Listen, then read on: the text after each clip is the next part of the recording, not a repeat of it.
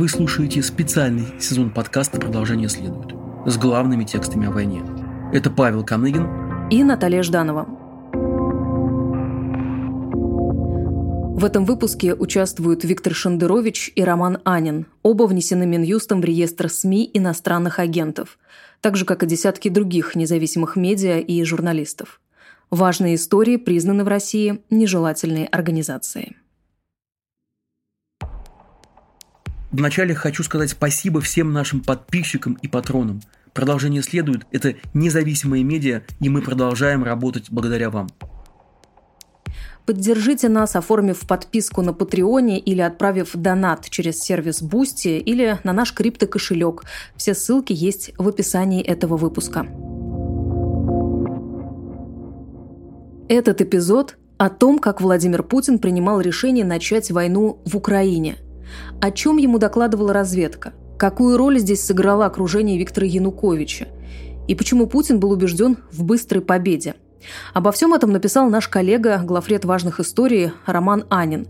Он много лет занимается расследовательской журналистикой и неоднократно говорил, спорил и выпивал с представителями российских спецслужб. Важно понять, в какой парадигме живут и как мыслят эти престарелые чекисты, потому что именно они сейчас принимают те решения, которые приводят к гибели тысяч людей в Украине и еще больше изолируют Россию от всего остального мира. Слушайте прямо сейчас. Текст романа Анина прочитал журналист Виктор Шендерович. Ну а через несколько минут мы поговорим с ними обоими.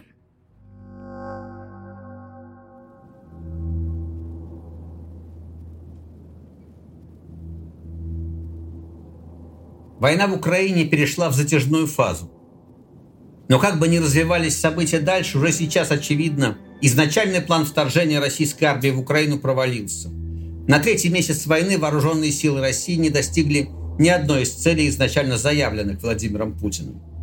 Российская армия не смогла быстро захватить Киев, Чернигов, Харьков и другие крупные города, и, понеся тяжелые потери, была вынуждена отступить. Объявленная после этого вторая фаза спецоперации, то есть выход к административным границам Луганской и Донецкой областей, а также захват юга Украины до самого Приднестровья, судя по новостям с фронта, в том числе от пропагандистов, тоже идет с трудом. На каких-то участках российская армия медленно продвигается вперед, но это продвижение дается с большими потерями.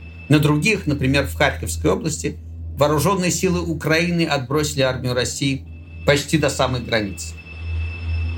Несмотря на очевидные неудачи на фронте, военное руководство России не перестает повторять, что все идет по плану. Но это очевидно не так. Задача ставилась так. Мариуполь взять за три дня, Киев за пять, рассказывает сотрудник российского спецподразделения. С этим согласны все мои источники. Власти России были уверены, что российская армия не встретит на своем пути серьезного сопротивления. Вы же Видели эти кадры с сожженными автозаками, говорит офицер спецподразделения. Они реально думали, что все быстро возьмут и будут потом толпу дубинками разгонять. Откуда была такая уверенность? Как бы это смешно ни звучало, решение о войне принимал самый неинформированный человек, который мог принять такое решение. Президент. Иронизирует собеседник важных историй. Канцлер Австрии Карл Нихаммер – Пока единственный лидер ЕС, с которым Владимир Путин виделся лично после начала войны. Встреча состоялась в середине апреля в Москве. Об ее итогах Нихаммер позже рассказал американскому каналу NBC. Я думаю, что он сейчас в своей собственной военной логике, понимаете? Он не доверяет международному сообществу. Он обвиняет украинцев в геноциде на Донбассе. Так что пока он сейчас в своем мире. Но я думаю, что он верит, что выигрывает войну. Фраза Нихаммера про свой мир Путина почти дословно повторяет слова Ангелы Меркель, сказанные Бараку Обаме в 2014 году после аннексии Крыма. «Я не уверена, сохранил ли господин Путин связь с реальностью. Он находится в другом мире». О своем мире Путина говорят многие источники, в том числе знакомые с ним лично. И речь идет не столько о ментальном здоровье, хотя и на этот счет у некоторых собеседников есть опасения, сколько о физической и информационной изолированности президента. В период пандемии Путин снизил число поездок и личных встреч, проводя большую часть мероприятий онлайн. Перед каждой очной встречей с президентом люди были вынуждены по две недели сидеть в заперти в строгом карантине. Даже пресс-секретарь Дмитрий Песков в основном видел своего начальника на экране телевизора. Он в тот период, если и принимал и видел кого-то, то не больше пяти человек, самый ближний круг. Работать было очень тяжело, все решения узнавали в последнюю очередь, жаловался один из чиновников Кремля. С ним ограниченное число людей, которые постоянно рядом, адъютанты, которые следят за графиком, за временем, вплоть до того, что будет его по утрам, подтверждали собеседники русской службы BBC. Этот режим, по сути, сохраняется до сих пор. За время войны Путин считанное число раз появлялся на публике. Такая изоляция привела к тому, что до президента, и так отличающегося мнительностью и чрезмерной подозрительностью, стало почти невозможно донести альтернативную точку зрения, то, что не совпадало с мнением спецслужб. В итоге Путин, принимая решение о вторжении в Украину, полагался в основном на донесение своих бывших коллег, в том числе Большой пятой службы ФСБ.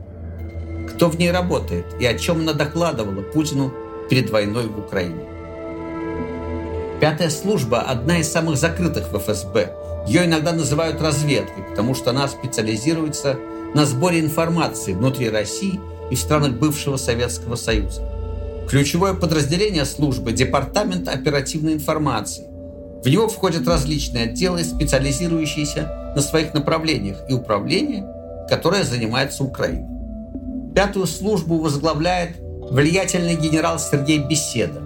Его первый заместитель и одновременно руководитель департамента Георгий Гришаев. Именно он, его заместитель Дмитрий Милютин, непосредственно отвечали за ту информацию, которая докладывалась руководству России о ситуации в Украине. Хотя, как оговариваются собеседники важных историй, справки все равно писали и пишут опера. Вина руководства в том, что оно ничего не проверяло и принимало на веру любую удобную информацию. В начале войны многие СМИ даже сообщали, что Беседа и его коллеги были арестованы за то, что их информация об Украине не соответствовала действительности.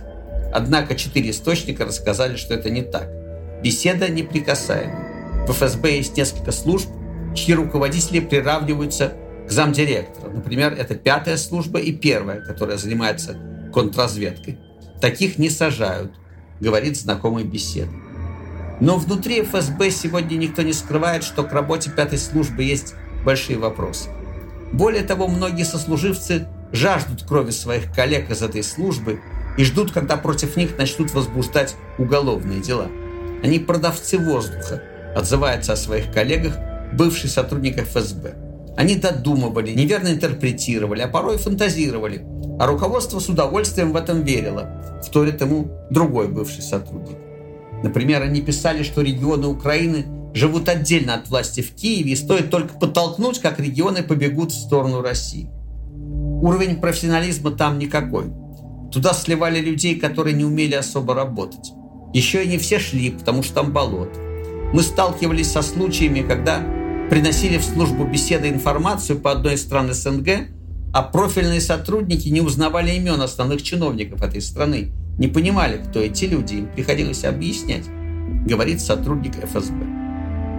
На протяжении многих лет украинское направление не считалось в ФСБ приоритетным по многим причинам. Во-первых, потому что многие сотрудники спецслужб России и Украины по сути были вчерашними однокурсниками и коллегами. Во-вторых, потому что власти России всегда смотрели на Украину как на провинцию своей метрополии, и в ФСБ никто особо не старался понять, что в реальности происходило в соседней стране. Все политические ставки делались на Януковича, и никто не обращал внимания на то, что к 2013 году его ненавидела почти вся Украина за коррупцию и глупость. Его свержение и бегство стали неожиданностью для руководства, говорит бывший сотрудник ФСБ. Казалось бы, после Евромайдана ФСБ должна была сделать выводы и изменить свой подход к оценке ситуации в Украине, но, как говорят источники, все стало только хуже. Эйфория от быстрой аннексии Крыма и относительно легких побед российской армии в Донбассе, в первую очередь от разгрома украинской армии под Дебальцево и Лавайском, создали впечатление, что все под контролем. При этом никто не пытался понять, что в реальности происходило в украинском обществе все эти восемь лет. Главными информаторами ФСБ о ситуации внутри Украины стали беглые чиновники, силовики и бизнесмены из команды Януковича, говорит бывший сотрудник одной из российских спецслужб. Ключевым из них был и оставался вплоть до начала войны в феврале этого года Владимир Севкович, бывший сотрудник военной контрразведки КГБ, служивший в советские времена в Потсдаме в Германии. Севкович занимал высокие посты в госорганах Украины. С 10 по 14 год он работал заместителем секретаря Совета национальной безопасности и обороны.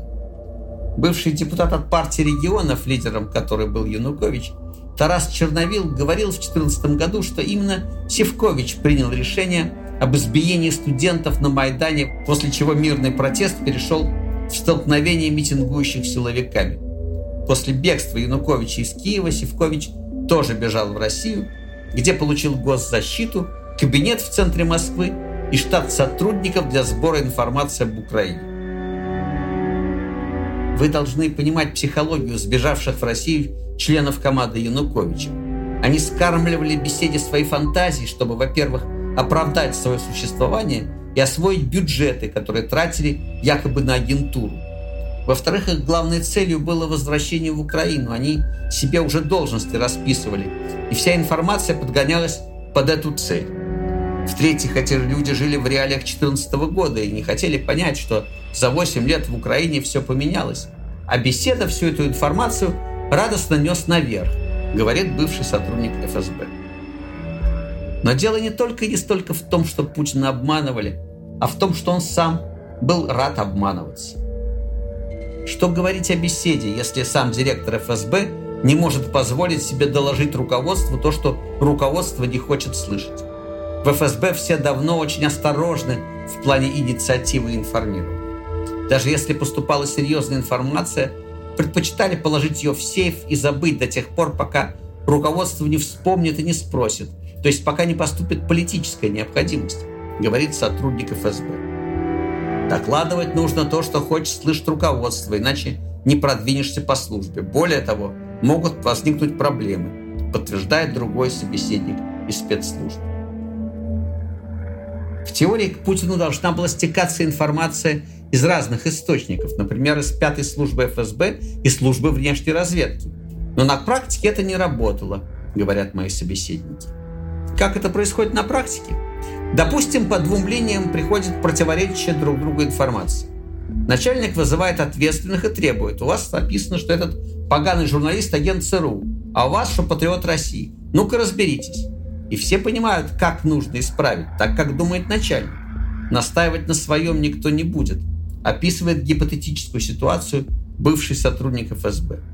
В психологии такое когнитивное искажение называется предвзятостью подтверждения, когда человек выбирает только ту информацию, которая согласуется с его точкой зрения. Следствие этого когнитивного искажения – отрицательный отбор кадров. Фильтры при подборе оперативников давно перестали работать.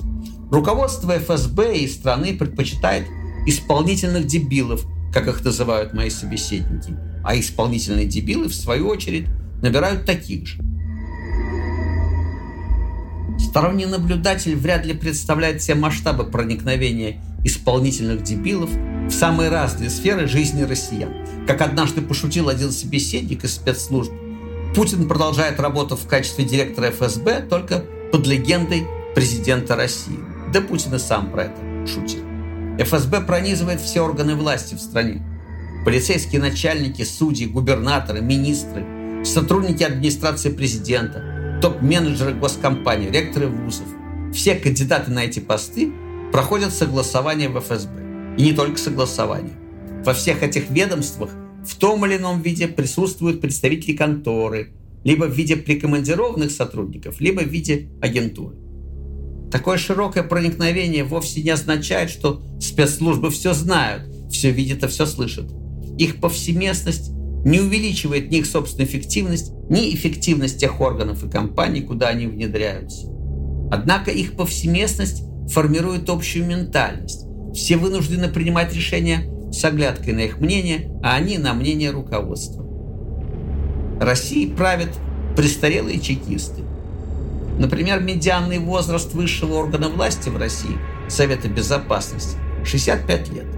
Важно понимать, что в голове у этих людей, чтобы понять, как они могли пойти на такое катастрофическое решение – напасть на некогда братскую страну.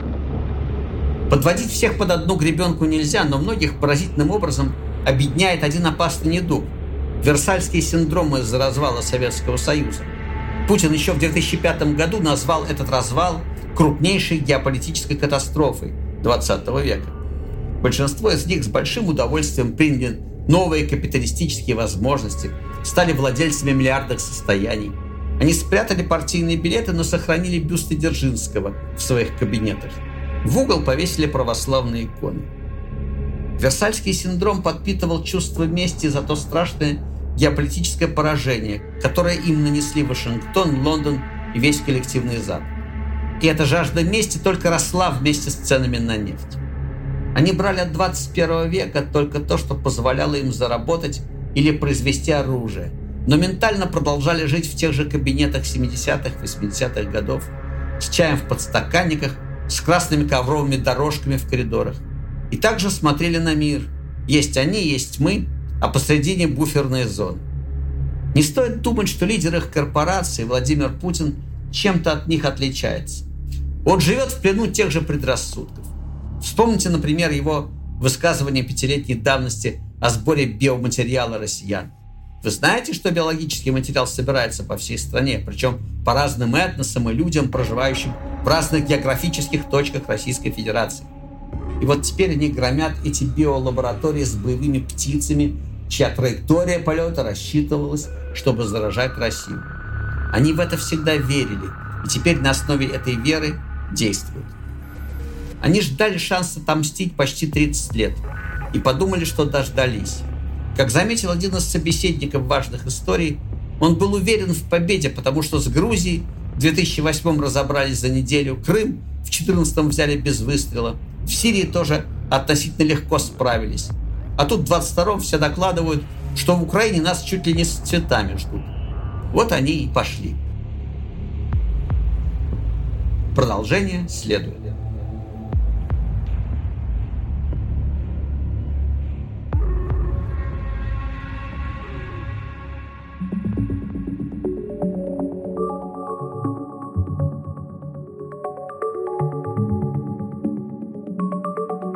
Виктор Анатольевич, несколько вопросов по мотивам прочитанного. Вы согласны вообще с тезисом о том, что Путин и его окружение действительно оторваны от реальности и живут в своем каком-то выдуманном мире?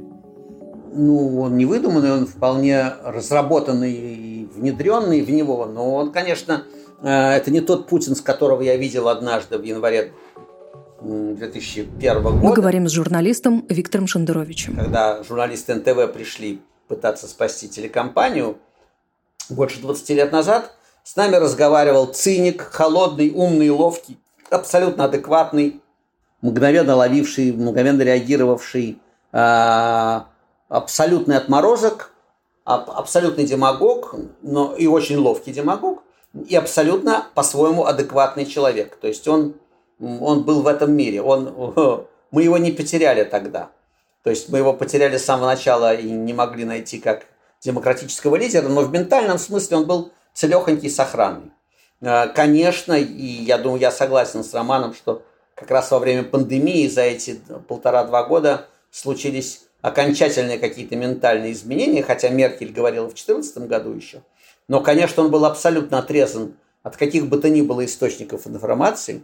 А еще в нулевых журнал The New Times, с которым я имел честь работать, писал о всех этих ведунах, звездочетах, о всех старцах, да, о, о, той дикой смеси, так сказать, которая заливается ему в голову. И ментально он, конечно, сдвигался от, так сказать, э, в общем-то, такого классического нового русского. Он-то и был лихими 90-ми, да? Классический чиновник, сросшийся за организованной преступностью. Это Путин и есть 90-х годов. Это вот оно и есть вот это вот Вова за спиной у Собчака, связной между Собчаком и Тамбовской преступной группировкой, Кумариным, да, а, вот это он и есть. А в какой-то момент, ну, у меня есть психологическое очень понятное объяснение, а, понимаете, в какой-то момент он почувствовал, что как будто его там какая-то сила начинает тянуть наверх. На самом деле это был Кудрин, но ему показалось, наверное, что это Господь Бог.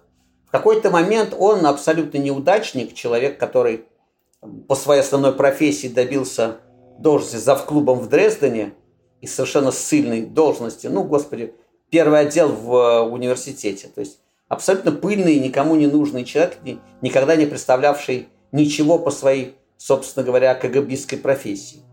Он это описал в своей первой книге, да, вот это вот э, там работа мелкого провокатора, да, э, в, по работе с диссидентами.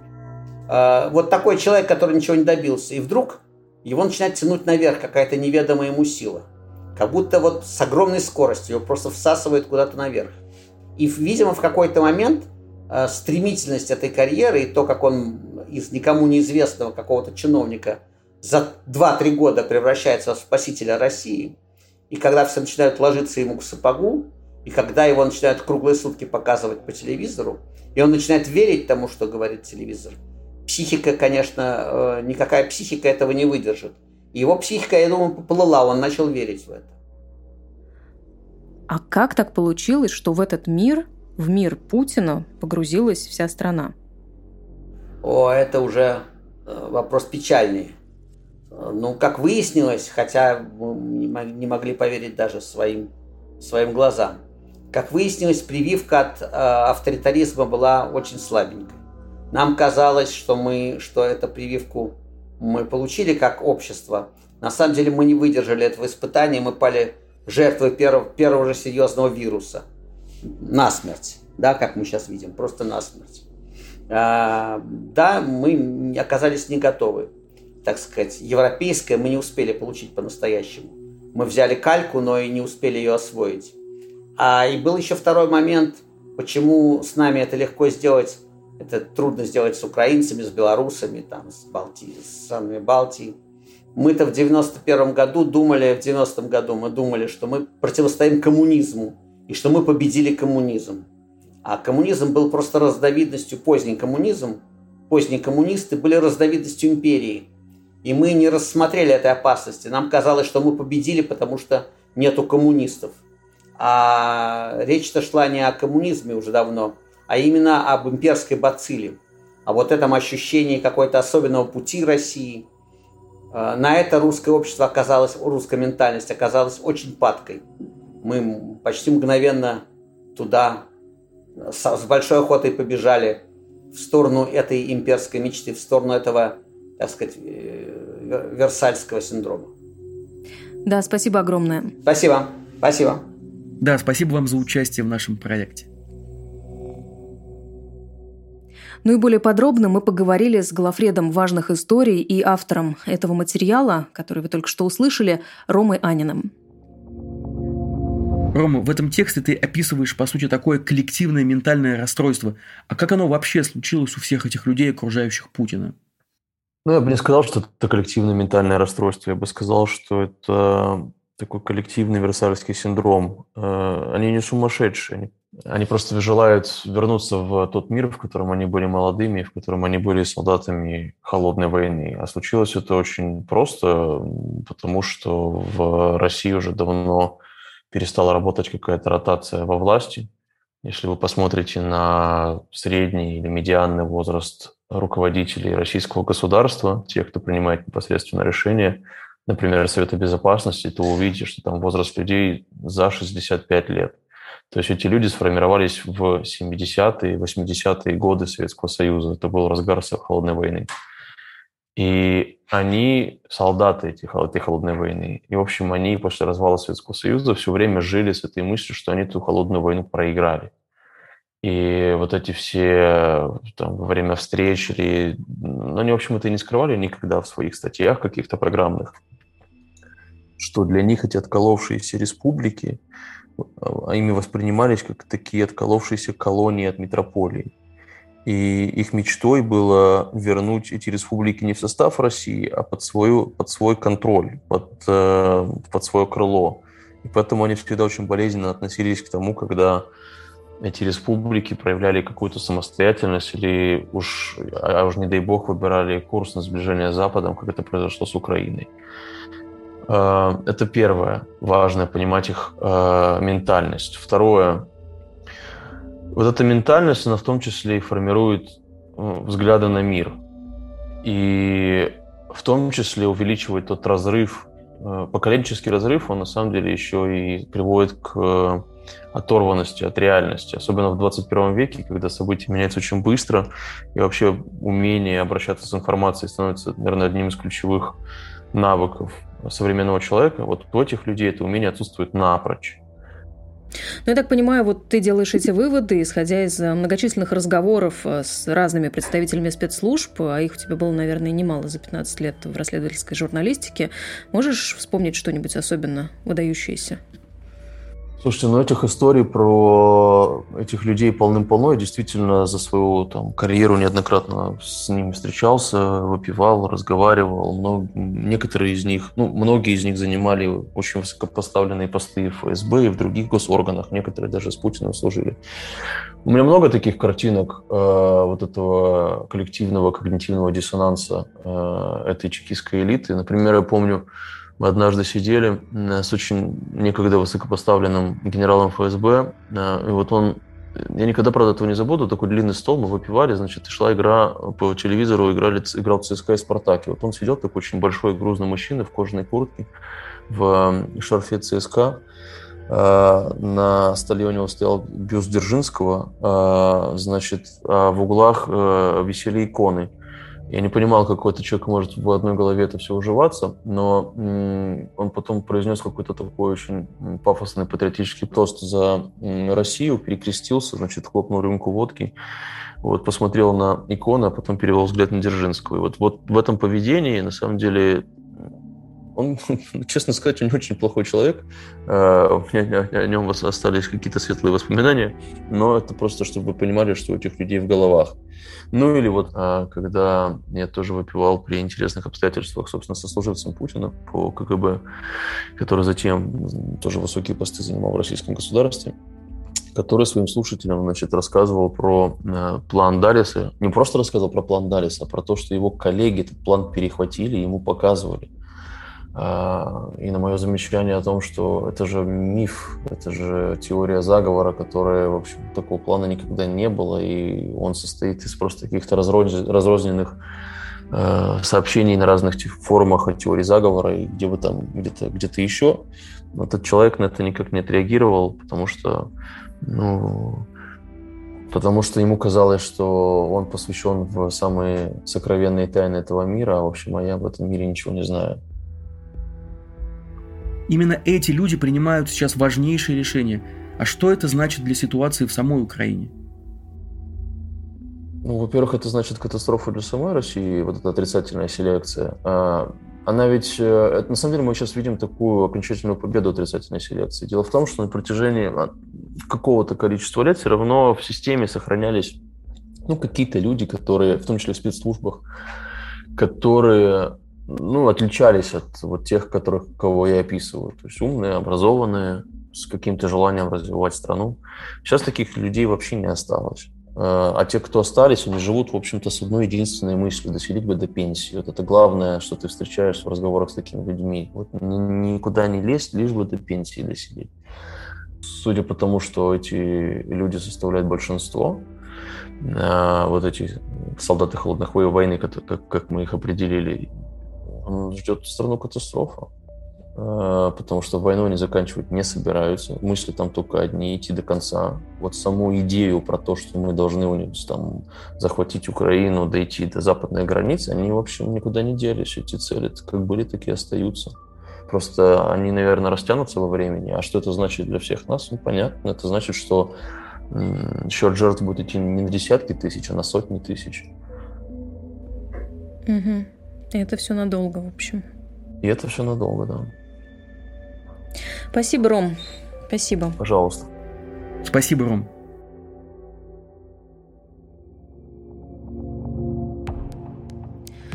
Мы выпускаем специальный сезон подкаста «Продолжение следует» с главными текстами о войне. Чтобы не пропустить новые выпуски, подписывайтесь в приложениях Apple и Google подкасты или на Яндекс Музыке. Также мы есть на YouTube, и кроме того, на нашем YouTube-канале каждую неделю выходят новые интервью. Все ссылки есть в описании. Ну, а я напомню о том, что там же в описании есть ссылки на Patreon и Boosty. Поддержите нас, если вам важно то, что мы делаем. Спасибо за участие в этом эпизоде Виктору Шендеровичу и Роману Анину. Выпуск для вас подготовили и провели авторы продолжения следуют Павел Каныгин и Наталья Жданова. Звукорежиссер проекта Федор Балашов.